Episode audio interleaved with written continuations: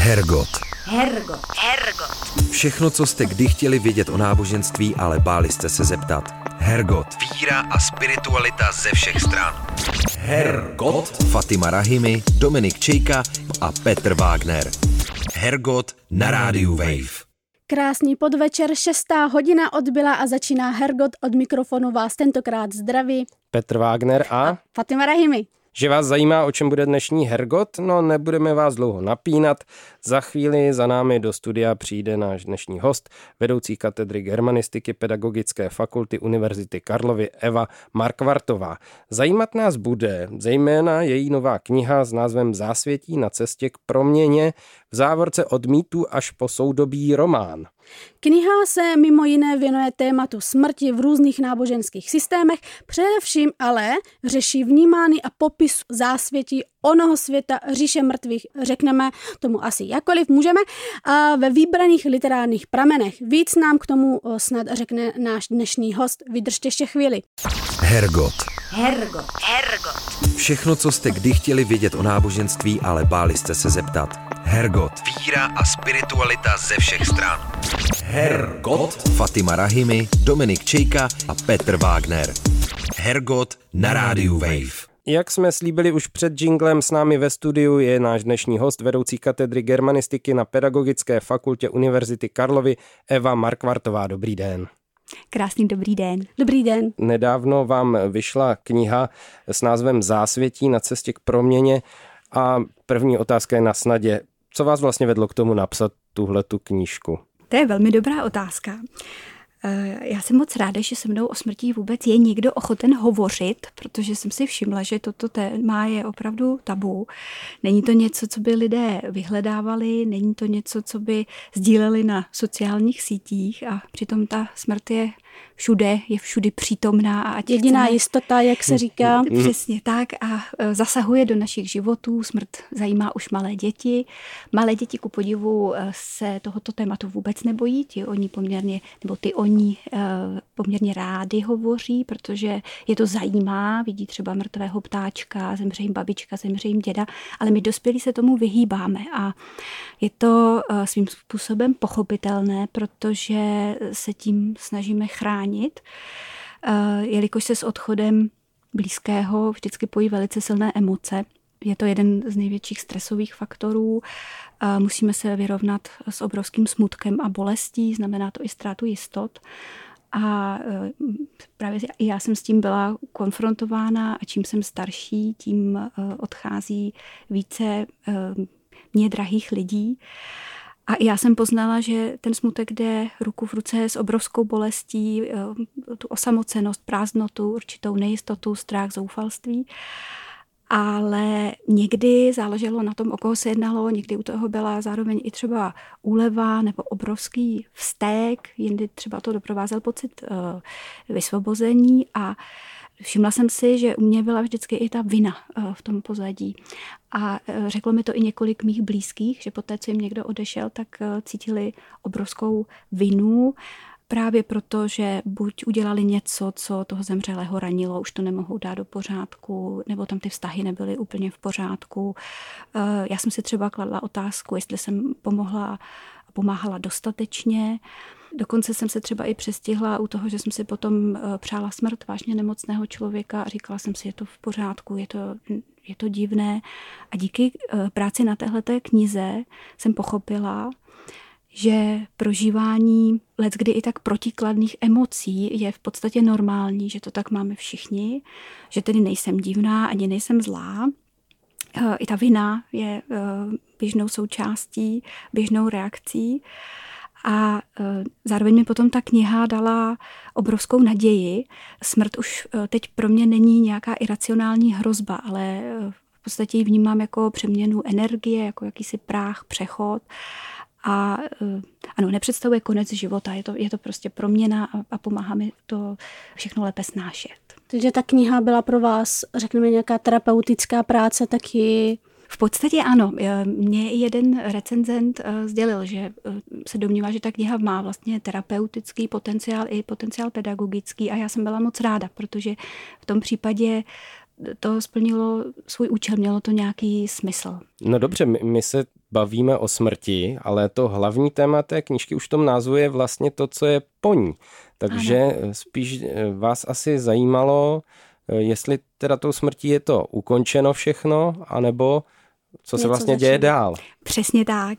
A já jsem si záměrně zvolila literární díla, protože se jedná o fiktivní světy, které se otevírají prožitku smrti jinak, než třeba zase ty náboženské systémy pracují s určitým uh, ustáleným repertoárem představ, ale uh, tahle literární díla jsou jiná, protože se jedná o velmi subjektivní prožitky, které jsou zároveň velmi jiné, zároveň je tam něco, co je spojuje a mě právě zajímalo, co to je.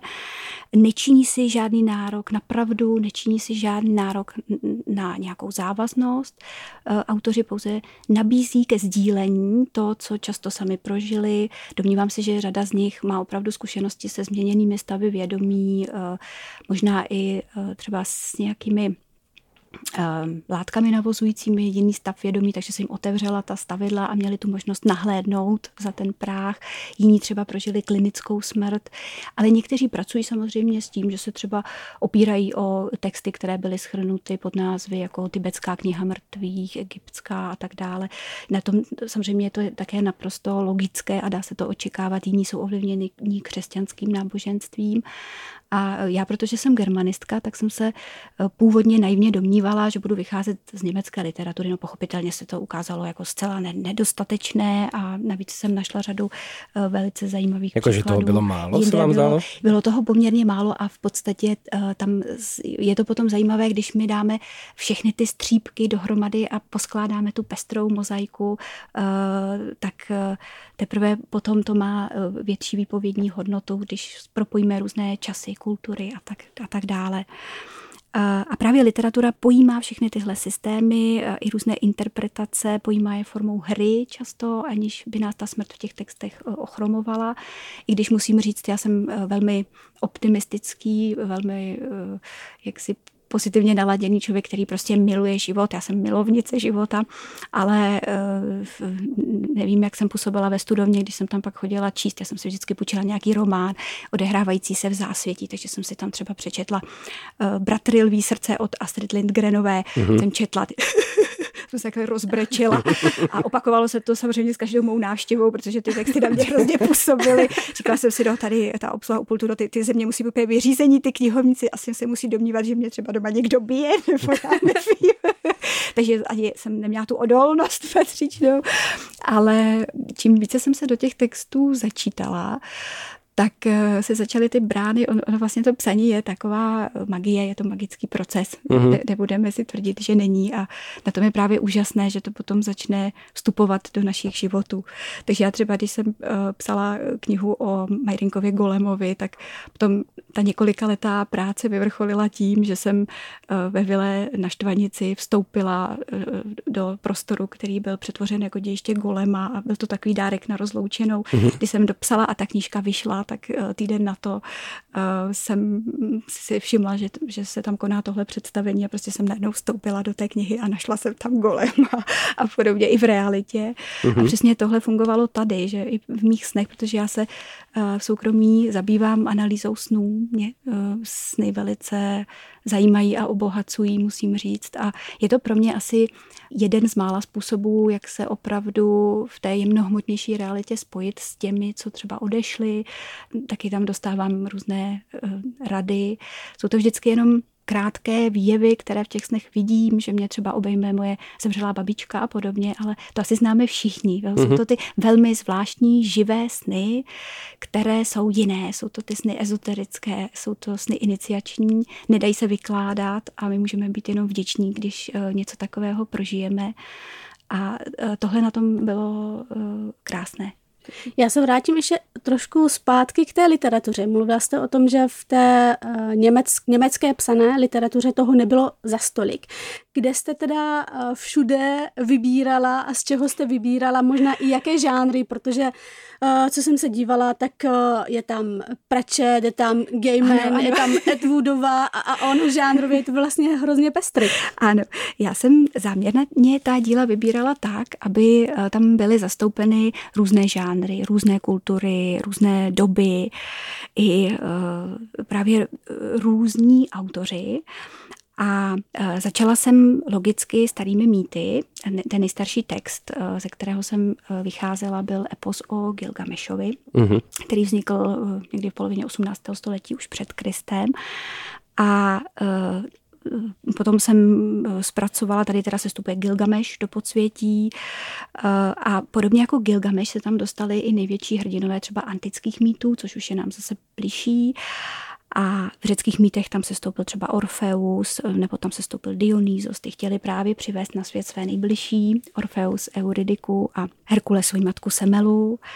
Herkules tam měl plnit nějaké úkoly, eh, Eneas, Odysseus, ti také podnikli svůj sestup, aby se poučili, aby získali v uvozovkách otcovskou radu. Eh, zjistila jsem eh, ke svému vlastnímu překvapení, že třeba i v oblasti japonské mytologie existuje podobný příběh o božském sourozeneckém páru Izanami a Izamagi. I on chce vysvobodit svou ženu, aby se, chce, aby se s ním vrátila zpět na zem. Ta souhlasí, promluví si s bohy podsvětí a zase je tam ta podmínka, že dříve než zmizí v temnotách, tak, tak ho prosí, aby se na ní hlavně nedíval. A I on je ale zvědavý, Orfeus víme, že se ohlédne, uh-huh, tento eh, v podstatě si na ní posvítí a zjistí, že je to jenom červy prolezlá mrtvola, což je, což je taky velmi překvapivý motiv. A um, i za nami se urazí a nechá ho pronásledovat zlou čarodějnicí, takže on uh, málem zemře. No a my potom vidíme, že v podstatě tenhle příběh, podobně jako Isis, Osiris a, a další, spojují určité motivy, že tyhle motivy jdou opravdu napříč kulturními okruhy a právě proto to pro mě bylo zajímavé, jo, vidět, že něco na tom přece musí být. Když to vznikne v úplně jiné době, v, na úplně jiném místě a do, dospíváme k podobným závěrům. My všichni máme tyhle sny a jsou tady lidé, kteří prožili klinickou smrt. I třeba moje maminka prožila klinickou smrt, když jí bylo 15 let tak si říkám, že no, to by byl teda v tom případě jeden z největších omylů lidstva, kdyby na to nic nebylo. Zajímavé pro mě bylo třeba i zásvětí v pohádkách. To je zase něco, co fascinuje většinu z nás, protože na pohádkách jsme vyrostli, takže ty eh, postavy typu Baba Jaga, které eh, stráží přechod, ovládají světlo i tmu, noc i den, eh, jsou spojené s tím aspektem časovosti. Eh, ale asi hlavní přínos spatřuji eh, v popisu zásvětí v románech 20. a 21. století, protože to se domnívám, že opravdu mm, doteď nikdo nezmapoval. Mně nešlo o to zmapovat všechno, protože to nelze. Vybrala jsem opravdu exemplární příklady, to znamená, šlo mi o to, aby se ta kniha skutečně odehrávala v zásvětí a aby tam už došlo k přechodu toho Prahu, protože třeba ti, co zažili klinickou smrt, tak ten práh ještě úplně nepřekročili. Ono to nelze, protože už by se pravděpodobně nevrátili. Vždycky každý vypovídá to samé, že pak v určitém okamžiku eh, se musí rozhodnout, jestli půjde dál, nebo pokud má tu možnost se rozhodnout, většina pak eh, samozřejmě už tu, už tu možnost nemá toho návratu. Čili proto ten aspekt uh, už musí být tam. Já mám takovou složenou otázku, mm. protože ve mně vyvolala ta vaše odpověď celou řadu eh, nebo salvu dalších otázek.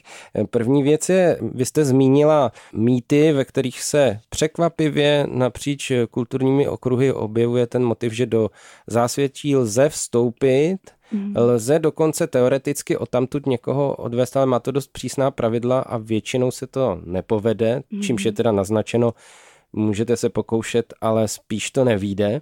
Ale ještě mě zajímá, protože vy jste mluvila o tom sestoupit do podsvětí, tak to už je to pod, jako, mm-hmm. že to naznačuje tento tradiční uspořádání světa, že je ten horní svět, střední svět, kde žijeme a spodní svět, ale to není jediný model, na který jste určitě přišla, protože těch bude víc. Na jakou všechnu strukturalizaci vlastně toho zásvětí jste narazila v literatuře, co jste zkoumala? To je, to je velmi obtížná otázka.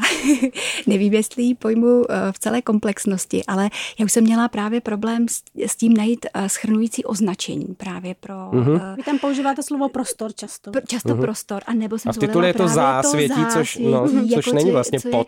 Což vlastně není pod, ale není to ani nád. Mm-hmm. Jo, protože bylo opravdu velice obtížné najít nějaký všepostihující název pro uh, tyhle ty zásvětní krajiny, všechno to jsou krajiny duše, eh, krajiny zajímavých obrazů a já opravdu pod tím rozumím jednak podsvětí, vždycky záleží na pojmenování v tom dějišti, do toho dějiště v tom kterém konkrétním díle, takže ať už je to onen svět nebo peklo, očistec, ráj, Elysium, nebe, země zaslíbená, může to být jinosvět, může se zatím skrývat Hades nebo opravdu eh, to, to podsvětí.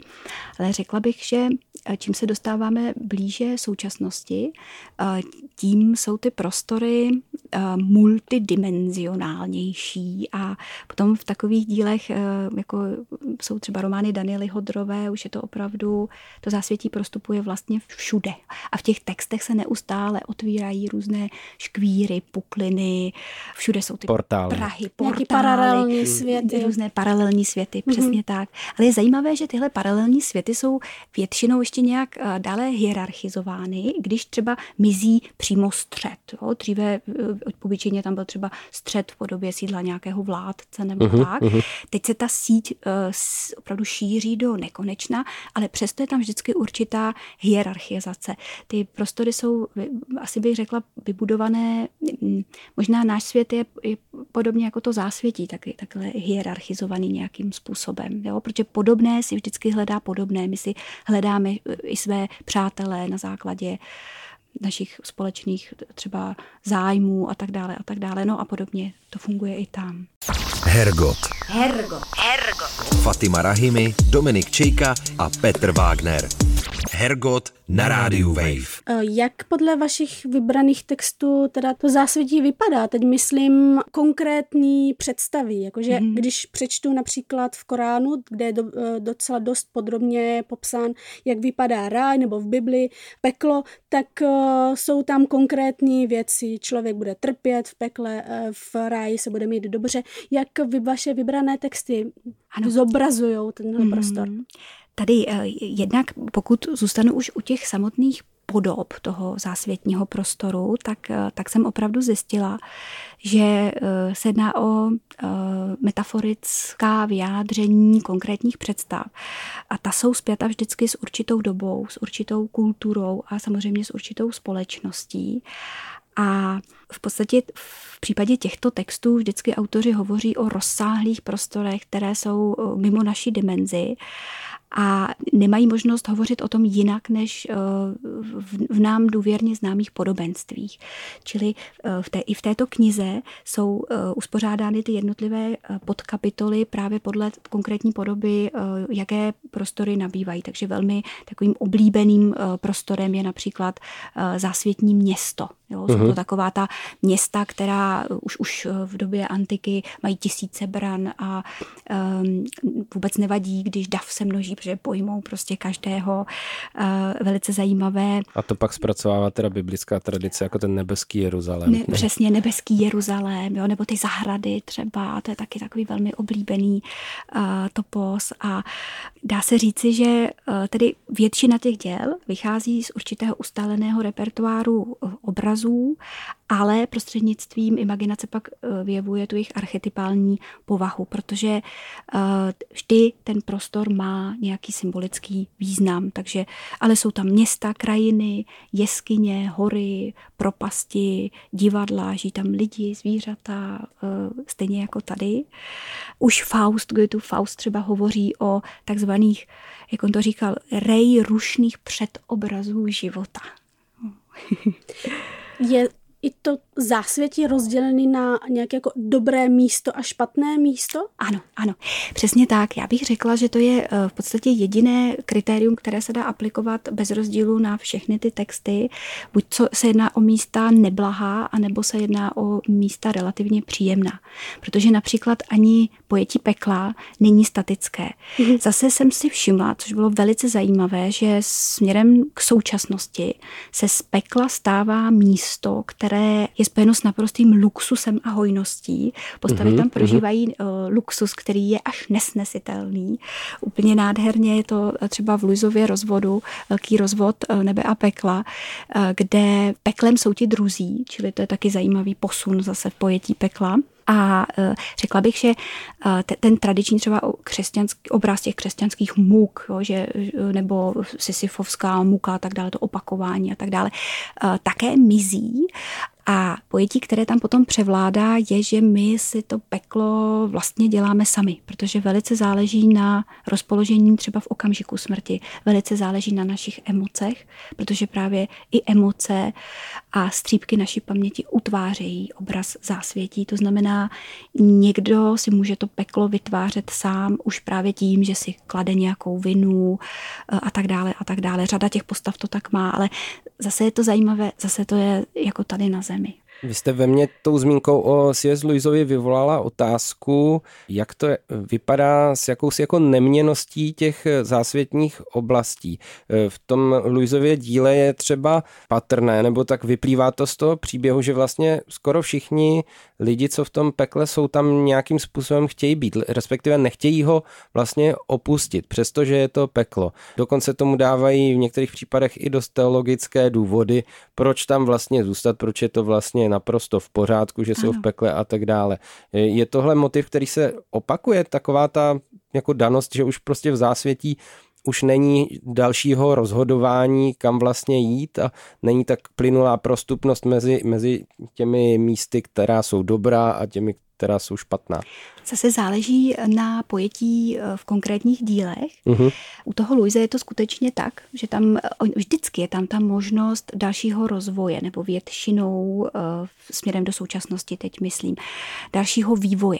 Uh-huh. Ale je to o tom, že řada postav dobrovolně se trvává v určité jim nevyhovující situaci a i, protože oni tím, jak je pro ně třeba konkrétně v tomto díle, peklem jsou ti druzí, s nikým se nesnesou tak se pořád stěhují dál a dál od té autobusové zastávky, kde mají tu možnost, ten autobus by je dovezl do nebe. Uh-huh. A ti, kteří, potom ti, co už zemřeli dávno, Čingis Khan, Cezar a tak dále, ti už jsou několik milionů světelných let od autobusové zastávky. Tam si myslím, že ta šance dostat se do nebe je už opravdu velmi malá. Nicméně ti, kteří se tam dostanou, potom velmi často uh, protože mají strach jít dál, i když se ta možnost nabízí, jo, protože v dáli jsou vždycky ty hory, kam se mohou vydat. Mají tam i ty své průvodce, ale ten strach je natolik ochromí, že se zase radši vrátí do pohodlí toho autobusu, vrátí se zpátky uh, do, do svého města a pokračují dál v tom, co, co doteď dělali. Uh, ale právě v jiných dílech eh, opravdu třeba zase to jsou díla, která jsou třeba inspirována eh, tibetskou knihou mrtvých a představou reinkarnace a tak dále, tak tam ty postavy, třeba Červený lev, román taky velmi zajímavý. Tam ta postava se opravdu vrací, jsou popsány ty jednotlivé životy a její vývoj. Zajímavě tam je pojatý i ten meziprostor, takové bardo v podstatě a je vidět, že ta postava stoupá, že se to spirálovitě vyvíjí, aby eh, potom nakonec eh, i třeba u Majrinka ty postavy potom už mají tu možnost v zásvětí ovlivňovat třeba život eh, na zemi nebo mohou splynout skutečně s nějakou tou prapodstatou, s Bohem a prožívat nekonečné štěstí To mě vede k otázce, eh, jak se lidé teda dostávají do zásvětě, kromě toho, že teda většinou asi umírají.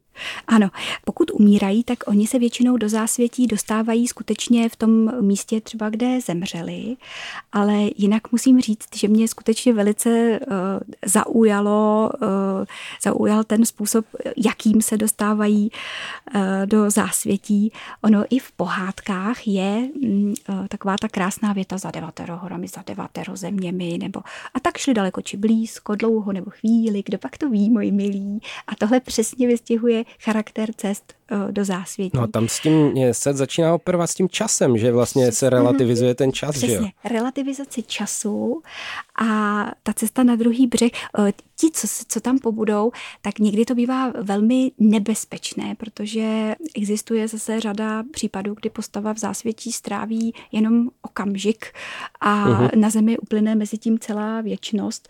Když to dobře dopadne, tak eh, třeba jenom jeden rok, ale když to dopadne hodně špatně, tak bohužel už pak zase všichni, co, co žili na zemi, opustí, protože přijde zkrátka o mnoho let později, když, když už se obmění generace a tak dále. Ale abych se vrátila k těm cestám, tak eh, v podstatě u, každého, eh, u každé té postavy má cesta do zásvětí zcela jedinečný průběh. Uh, jeden asi z nejrozšířenějších způsobů je plavba po vodě mm-hmm. a to už od nejstarších dob. Um, myslím si, že to i souvisí uh, s tou s, s novou podstatou tohoto prostoru. To je nějaká očista? Zřejmě i nějaká očista, mm-hmm. přesně tak. A ono, ono v podstatě s podvědomím a nevědomím je hodně spjatý ten element vody, proto my máme ve snech, že tolik vody, ta voda je tam prostě důležitá s tím, že někdy je to propojeno právě s tím ohněm, třeba hořící svíce a, a tak dále. Nebo... A je to jako plynoucí voda, jako ten čas, který teda běží mm. nějak, anebo, nebo to může být i stojatá voda? Může to být i stojatá voda, jo, může to být i stojatá voda, ale řekla bych, že převažuje asi ten motiv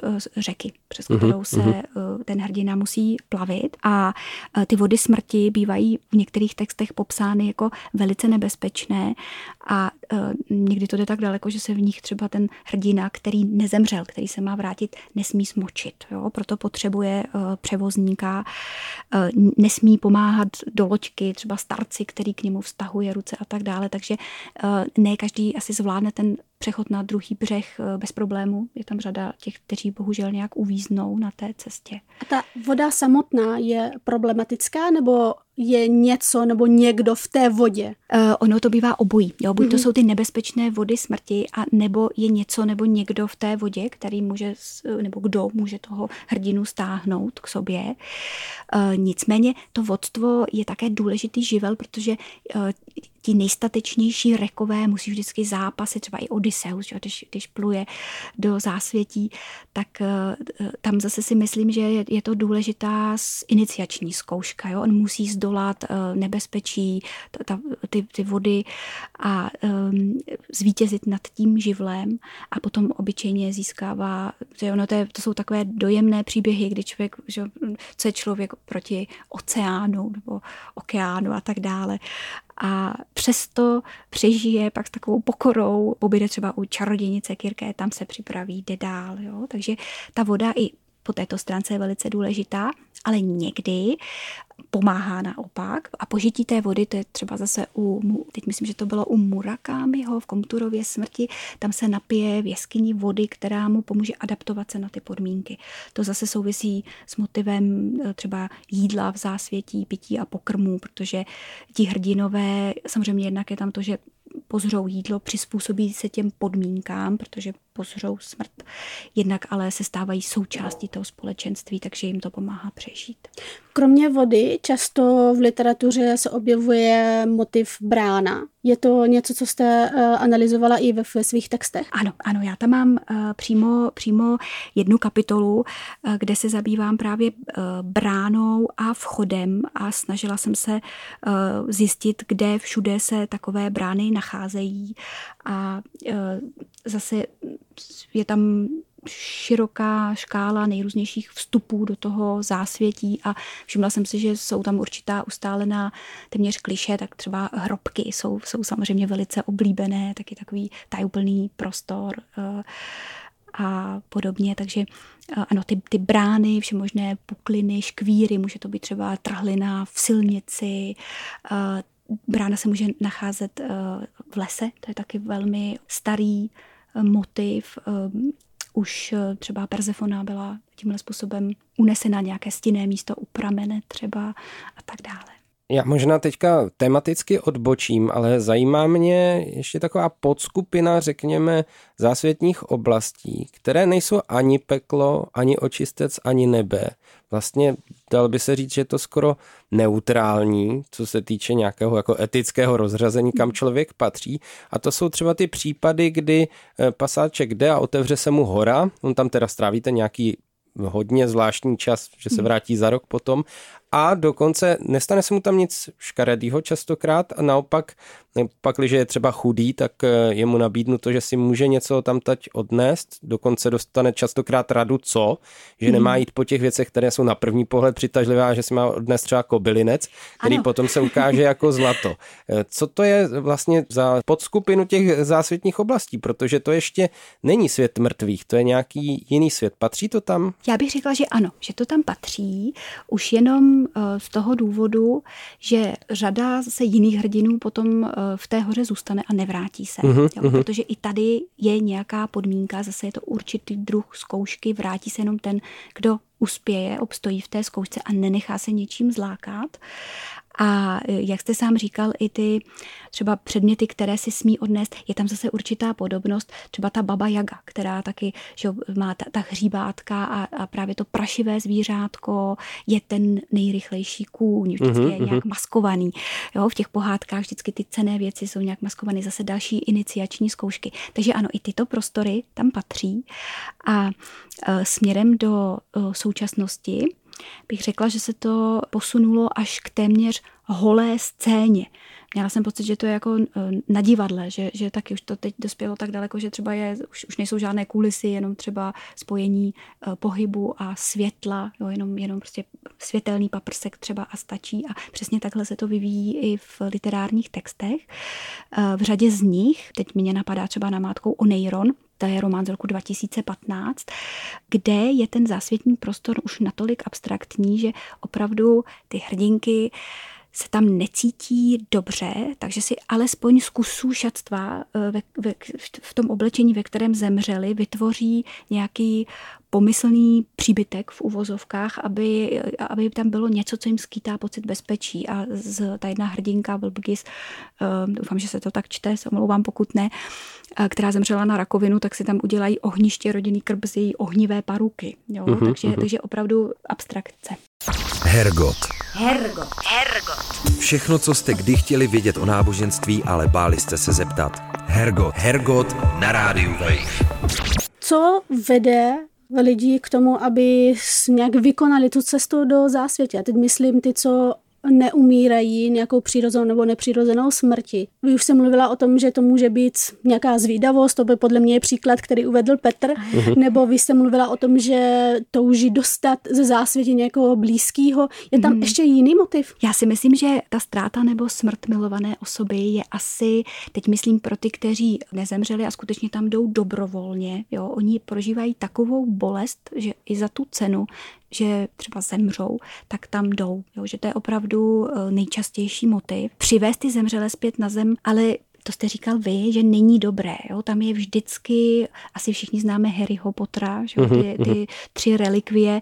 Jedna z nich, to byl ten, myslím, že to byl kámen, který oživoval zemřelé, nedělá to prostě dobrotu, ten člověk pak nepatří ani sem, ani tam, můžou tam vznikat další problémy. Ale tahle ta naivní touha, že mohu někoho přivést zpátky, je tam většinou. Může to být i nějaký zážitek mimořádné povahy, jde si tam třeba pro radu Jo, a myslím si, že vždycky je tam ten aspekt, že ti navrátilci potom disponují nějakým mimořádným poznáním. E, změní se jim třeba systém hodnot, prohlédnou a není určitě náhoda, že se často jedná o umělce. Mohou to být architekti, spisovatelé a tak dále, kteří to mají to poselství pak předávat dál. Existují i případy, kdy je ta postava přímo do zásvětí povolána. A to právě bývají ti umělci, protože oni disponují určitými vlastnostmi, jsou schopni předat tohle poselství potom dalším lidem. Kdo je povolá? Povolává je nějaká, buď to může být třeba vládce té zásvětní říše, mm-hmm.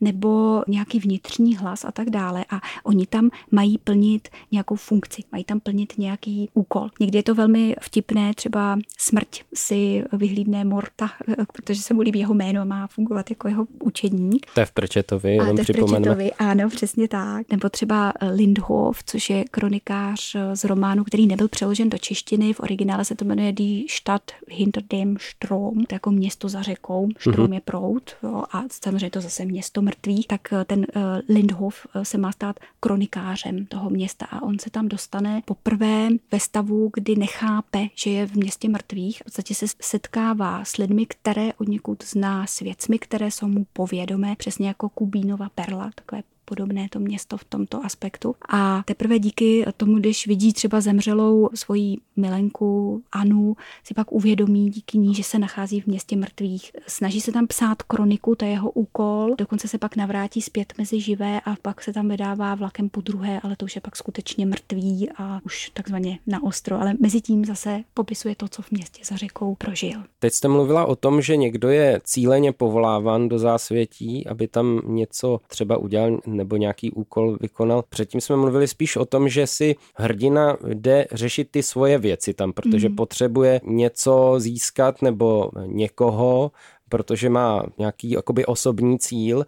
Jak často se stává v těch příbězích, že vlastně hrdina se třeba dostane tam mimo děk, ale vyřeší problémy, které jsou tam, protože i zásvětí má svoje trable. Já si vzpomínám třeba v Pánu prstenů v podstatě, když se Aragorn v nějakém typu zásvětí objeví, tak osvobodí ty mrtvé krále, kteří tam, zakletí, kteří tam, jsou tam zakletí mm. za svoji zradu. Je to častý motiv, že vlastně smrtelník se svou vší nedokonalostí jde řešit dalekosáhlé problémy právě tam, kde si je nejsou schopni vyřešit v tom hmm. zásvětí? Myslím si, že moc častý motiv to není. A když zachraňuje, tak většinou to bývá třeba princezná, ale to je zase že určitá metafora, protože mm-hmm. to je zase duše toho hrdiny, která je tím dovedená k určité celistvosti. Jo? Takže to je zase to, že to pak vede toho hrdinu k celkovému obnovení síly. Ale e, je pravda, že ne často by tam hrdina zachránil něco tam, je to spíše výjimka. Mě by zajímalo teď,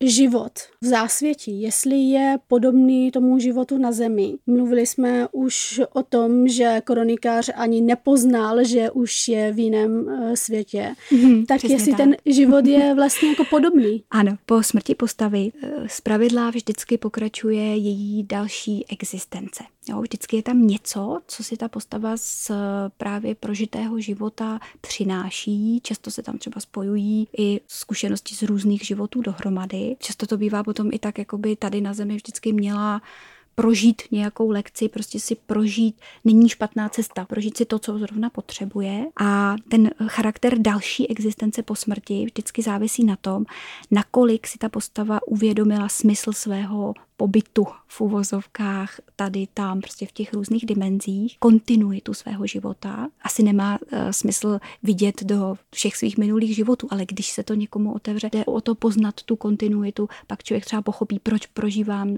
zrovna v tomhle životě tohle, Jo. A velmi často jsou tam proto akcentovány i třeba vzpomínky, protože ta paměť nejenom, že ty zásvětní prostory částečně i utváří, ale právě dotváří pobyt e, v zásvětí. A ty postavy se sice nacházejí v zásvětí, ale zase mají, jsou vybaveny nějakým dalším tělem, to tělo je jemnohmotné. Já bych to asi přirovnala k tělu, kterým my disponujeme všichni ve snech. My v, uh-huh. že i ve snu máme to jemnohmotné tělo. Zase už v pohádkách ten hrdina je vybavován, třeba Baba Jaga, která ho pošle do zásvětí, mu dá pořád rychlejší koně. Vždycky ho pošle za svojí sestrou, tam mu dá ještě rychlejšího koně. Tak je tam ten motiv toho jemnohmotného, rychlého těla v uvozovkách, které my potřebujeme. A to vědomí a paměť tam potom mají obrovskou sílu. Je velmi důležité eh, umět nějak držet na úzdě své emoce, protože, jak už jsem říkala, tak to může utvářet i hrůzné podoby zásvětí, potom je-li, je-li ten hrdina nevyrovnaný a skutečně si tam dokáže vytvořit někdy neuvěřitelná muka a peklo. A e, hlavně ty myšlenky se potom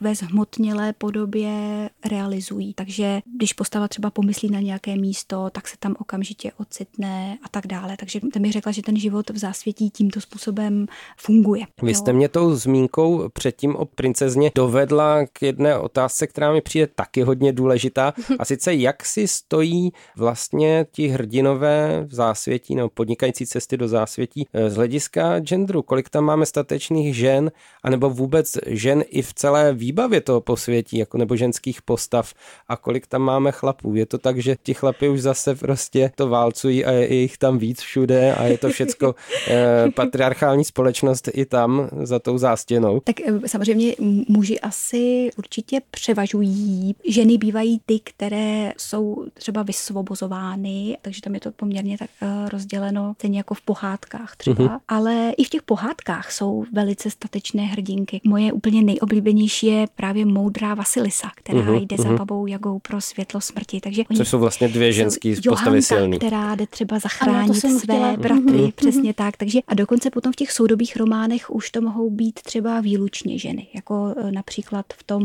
e, Oneironu. Román Oneiron je z roku 2015 e, a tam skutečně umírá v jeden den, si myslím, několik žen, které to potom svede dohromady a, a celý ten román právě pojednává o jejich dalších osudech bezprostředně po smrti. A to zásvětí je nějak hierarchicky, řekneme, rozdělený na to, že vládce je většinou muž a ženy to jsou ty, co dělají nějakou službu? Zase záleží na pojetí v jednotlivých dílech.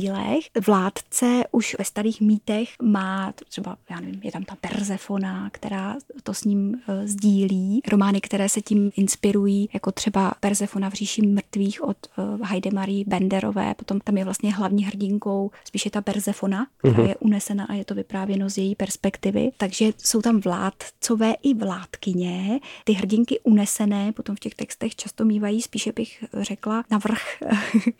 Ale samozřejmě jsou i romány, kde jsou takový ti uh, typičtí nebo ne zrovna typičtí, ale jsou to opravdu vládcové podsvětí bez svých žen. Jako příklad bych třeba jmenovala Kubínová vládce Pateru. Alfred Kubín napsal úžasný román, který v Němčině vyšel pod názvem Die andere Seite. Ono to znamená druhá strana, jo? Uh-huh. ale do češtiny to bylo přeloženo jako země snívců, což už je interpretace a zase to zvuzuje úplně jiné asociace. Samozřejmě sen a smrt jsou velmi úzce propojené, ale když člověk slyší země snívců, tak mu hned nedojde, že se jedná o město mrtvých, potom ta perla, ale druhá strana, to je že druhý břeh, to je řekla bych, jasné. A tady je opravdu vládce Patera, který si prostě vytváří říši s částí různých velkolepých budov a ti, kteří se na jeho pozvání do té říše dostávají, tam právě eh, vidí a žijí v takových starých kulisách, v kulisách starých paláců a tak dále. Takže to je velmi zajímavý prostor. My se většinu toho času dneska zabýváme literaturou,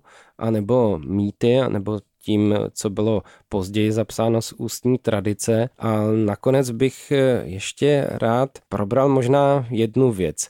Ve starých kulturách nebo v lidové kultuře eh, máme i v tom běžném životě, kromě toho vyprávění, o kterém každý ví, že je to prostě smyšlená historka, máme třeba body v tom roce, kdy se ta mytologie s tím běžným životem stýkají. Třeba na, na konec keltského roku, ten Samhain, mm. den, kdy se prostě to zásvětí potkává s tím současným světem. My to máme nějaké reziduum o těch dušičkách pořád tady. Je to něco, co stojí za to si udržet i v moderní společnosti, že existuje prostor, kde se může skutečně setkat to, co už je za s tím, co je tady a co považujeme za všední skutečnost. Já si myslím, že určitě. Já jsem to pozorovala i sama na sobě, že skutečně necháme-li ty světy, aby se prostupovaly a člověk začne více myslet srdcem a uh, i, i to magické myšlení, to si pak uvědomí, jak ten život tady, že opravdu nic není náhoda a člověk se vlastně necítí nikdy sám. Člověk prostě ví, že to všechno má vyšší smysl, že i tady, ať se nám to líbí nebo nelíbí, panuje spravedlnost která třeba může fungovat v delším časovém horizontu, ale opravdu my se bez toho posvátná v té všednodennosti neobejdeme. Jo, já chápu, že spousta lidí jsou materialisté nebo ateisté a tak dále, ale uh, myslím si, že člověk, který se tomu posvátnu otevře, to je to, co nás může zachránit. Ten život je potom nechci tvrdit, že je hlubší než život eh, třeba materialisty, to vůbec ne. Ale možná v něčem je to potom snažší, minimálně v tom hledání smyslu. My vám moc děkujeme, že jste přijala naše pozvání do Hergotu a přejeme taky hodně sil do vaší další práce. Doufáme, že budete pokračovat v tom, co jste tohle knížkou načala. Kdo ví, třeba jsou tam ještě další vrstvy těch příběhů. Nebo v jiných kulturách. Mm. Ano, já se budu snažit pokračovat, pokud mezi administrativní zátěží a výukou zbyde čas. já bych chtěla moc poděkovat za rozhovor. Já mám velikou radost, že se o toto téma někdo zajímá. no my vám taky děkujeme. Naschledanou. Naschledanou. Naschledanou, děkuji. Hergot. Hergot. Hergot. Všechno, co jste kdy chtěli vědět o náboženství, ale báli jste se zeptat. Hergot. Hergot na rádiu Wave. To byla Eva Markvartová pro Hergot Rádia Wave a Faty, já jsem moc rád, že ty si jednak objevila tuhle knížku, za druhé si pozvala tuto hostku a za třetí, aniž bys to možná plánovala, vytvořila si takové nenucené pokračování toho minulého dílu, kdy jsme se bavili s Tomášem Sixtou o Ježíši Kristu, který vlastně do zásvětí sestoupil a ještě navíc se vrátil a byl schopen o tom něco málo říct těm svým učedníkům, i když teda trošku šetřil slovy, musím říct. No a já bych to ještě dále propojila mm-hmm, s dílem propojuj. S Janem Kozákem, kde jsme se bavili o monomítech, mhm, protože mm, mně to přijde často, ty příběhy, o kterých mluvila Eva Markvartová, že to je takový monomítus. Je to tak, je to tak. No tak jsme se pochválili, jak krásně umíme propojovat, e, to není určitě na škodu. Doufám, že máte tenhle pozitivní dojem z toho taky vy, posluchači a posluchačky a uslyšíme se zase za týden ve stejnou dobu v neděli v 6 večer na rádiu Wave. Do té doby se mějte krásně. Ahoj! Ahoj! Boží keci a příjemná astrální setkání. Hergot. Poslouchejte podcast pořadu Hergot kdykoliv a kdekoliv. Více na wave.cz lomeno podcasty.